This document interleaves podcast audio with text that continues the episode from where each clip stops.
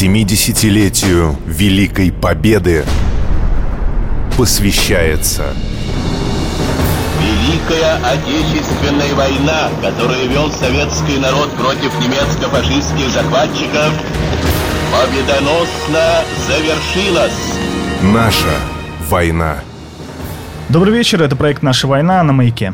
Сегодня мы говорим о судьбе Псковской церкви в годы Великой Отечественной войны и помогает нам разобраться в этом непростом вопросе кандидат исторических наук Константин Обозный. Добрый вечер, дорогие друзья. Константин Петрович, кажется, что вы, пожалуй, в меньшинстве из той когорты историков, которые считают, что все-таки члены православной миссии не предатели. Сейчас отношение к участникам этой миссии, оно как-то изменилось в обществе или нет? Но я бы хотел сказать, что э, отношение к членам Псковской миссии, оно, несомненно, изменилось, потому что выходят новые книги, статьи, фильм. Есть люди, которые считают, что члены Псковской миссии, несомненно, были предателями. Есть люди, которые считают, что да, деятельность Псковской миссии, несомненно, была важна в церковном плане, благотворительном, еще в разных, но были проблемы. И я тоже считаю, что нигде не было ничего такого идеального, и вообще нет людей, которые бы жили совершенно безгрешно. Но все-таки я могу сказать одно, что члены Псковской миссии, они делали все возможное для того, чтобы церковь возродилась, а церковь это прежде всего люди. И вот возрождение человеческих душ это была главной задачей псковских миссионеров. И они в этом плане, в своем большинстве, ну, на 95%, они служили не за страх, а за совесть, потому что знали, что это их призвание. Хотя это было очень опасно, смертельно опасно иногда. А можно ли сказать, что православная миссия в Пскове, она сыграла роль, показала советской власти, насколько значима церковь? Несомненно. Э, есть специалисты, прежде всего профессор Алексеев, который написал одну из первых работ, посвященную церковному возрождению на оккупированных территориях Советского Союза. Он считает, что вообще деятельность Псковской миссии, церковное возрождение вот в этом регионе, Прибалтика и Северо-Запад России, конечно же, Сталин об этом знал.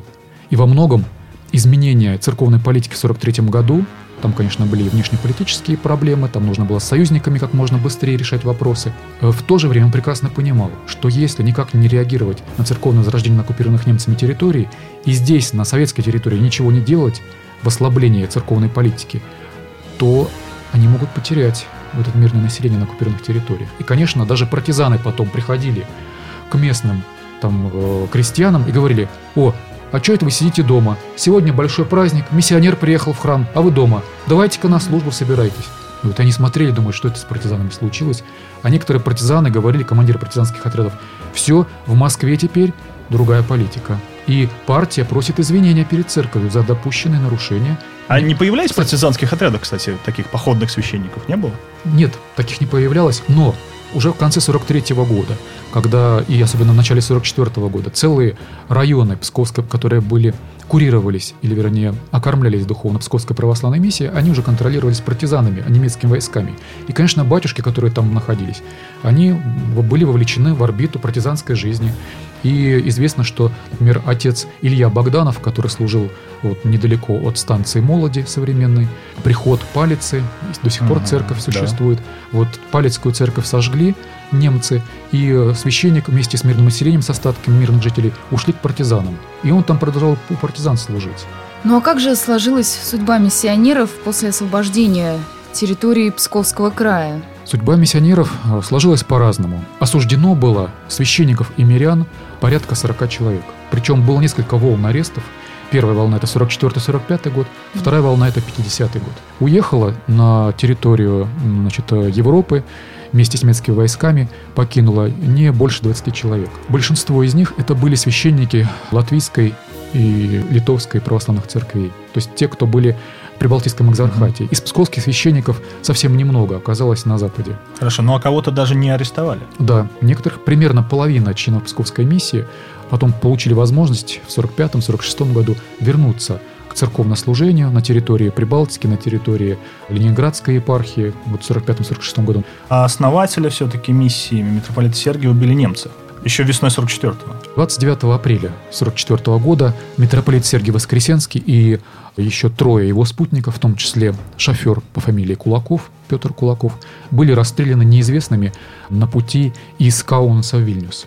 Машину остановили и расстреляли из немецкого оружия. Неизвестными? Ну да, был такой один из руководителей гестапо на территории Прибалтики в своих показаниях, когда его уже арестовали, он свидетельствовал о том, что вроде бы по заданию Кальтенбруннера из Берлина была подготовлена вот эта вот операция по ликвидации экзарха Сергия Воскресенского. К сожалению, могу сказать только то, что эти свидетельства, они не очень Хорошо, а зачем это могло бы быть сделано? Во-первых, значит, экзарх Сергий, когда в 43 году в Москве прошли выборы патриарха Сергия, к экзарху неоднократно обращались немецкие власти, в числе рейхскомиссаров, и э, требовали, чтобы он созвал конференцию прибалтийских епископов и осудил, или вернее, высказался с непризнанием выборов патриарха Сергия. Митрополит Сергий Воскресенский всячески от этого уходил.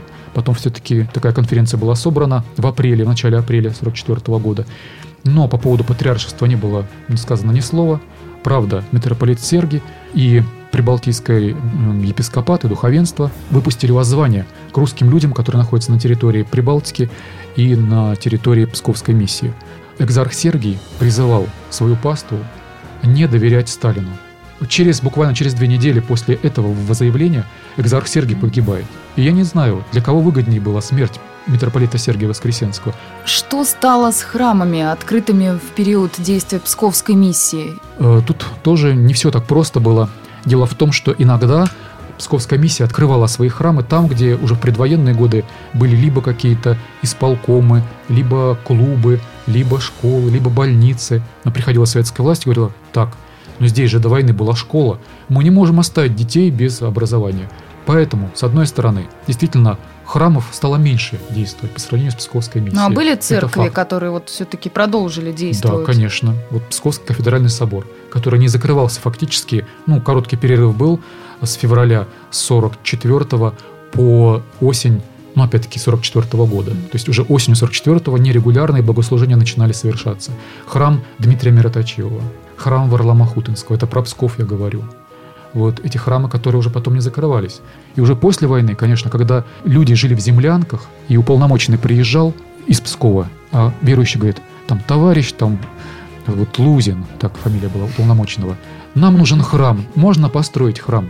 Он говорит, вы знаете, Конечно, это дело хорошее, но сначала надо, чтобы каждый колхозник имел свой дом, свою избу. Вот когда у вас будет, вы обеспечены будете жильем, тогда и храм у вас будет. Разумная позиция. Не знаю, Виталий. Смотря с какой стороны посмотреть. Действительно, у нас такая неоднозначная тема, но слава богу, что все-таки и врагам прогнали с нашей земли, и вера у нас осталась. Вот это вот самое главное, Алина. Полностью с тобой согласна, Виталик. Ну а мы прощаемся с вами. Благодарим Константина Обознова за интересный рассказ. Ну а мы продолжим разговор о Псковском крае в годы Великой Отечественной войны в следующую среду. Наша война.